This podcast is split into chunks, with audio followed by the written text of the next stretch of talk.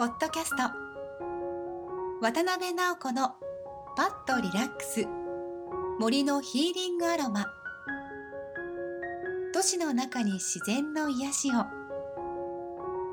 薬剤師として10万人以上の相談に乗ってきた経験から癒されるコツとノウハウをお伝えします。あなたの日々のお供にどうぞ。ナビゲーターは渡辺直子です。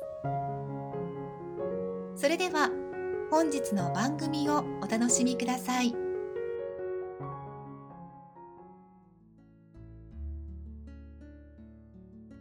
渡辺さんこんにちは。こんにちは。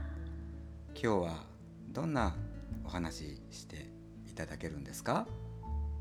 今日はちょっと思考を変えてコミュニケーションと香りっていうことでお話ししようと思いますはいあのコミュニケーションっていうとビジネススキルのコミュニケーションの本だとかサイトはたくさん見つかるんですけれども日常的なことを書いてるものってなかなかないんですね。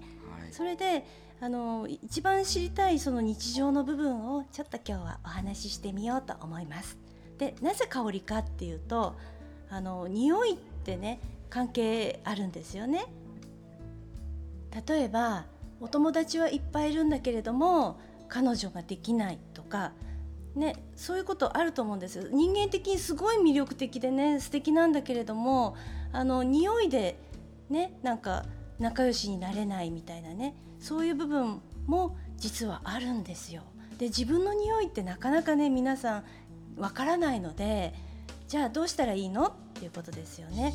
でどんな匂いをつければいいですかってすごく聞かれるんですけれどもまず匂いを洗い落とすことなんですよ。つまりあのねシャワー浴びるとかお風呂入る時に自分の匂いを洗い落とすってこととあと、ね、着るものの匂い洗い落とすっていうことなんですけれども今回はね自分のことっていうことであの洗う部分がもう毎日やってるのでね分かんなくなってると思うんですけれどもあの匂いの溜まりやすい耳の後ろだとか頭であれば後頭部のうなじのあたりだとかあと脇の下ですね。意外に洗えてるつもりでちゃんと洗えてなかったりするのでよく洗ってよくすすぐ。あと背中の肩甲骨の間とかねいろいろねそういうパーツがあるのであのちょっとね時間かけて手間かけて洗ってあげてそれから良い香りをまとうっていう風にするとガラッと印象が変わりますので是非やってみてください。次回はその続き着るものの匂いについてお話をします。渡辺さん本日もありがとうございました。ありがとうございました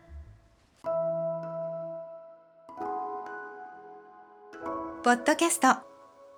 渡辺直子のパッとリラックス。森のヒーリングアロマ。お聞きいただきましてありがとうございます。ご質問はホームページのお問い合わせボタンからどうぞ。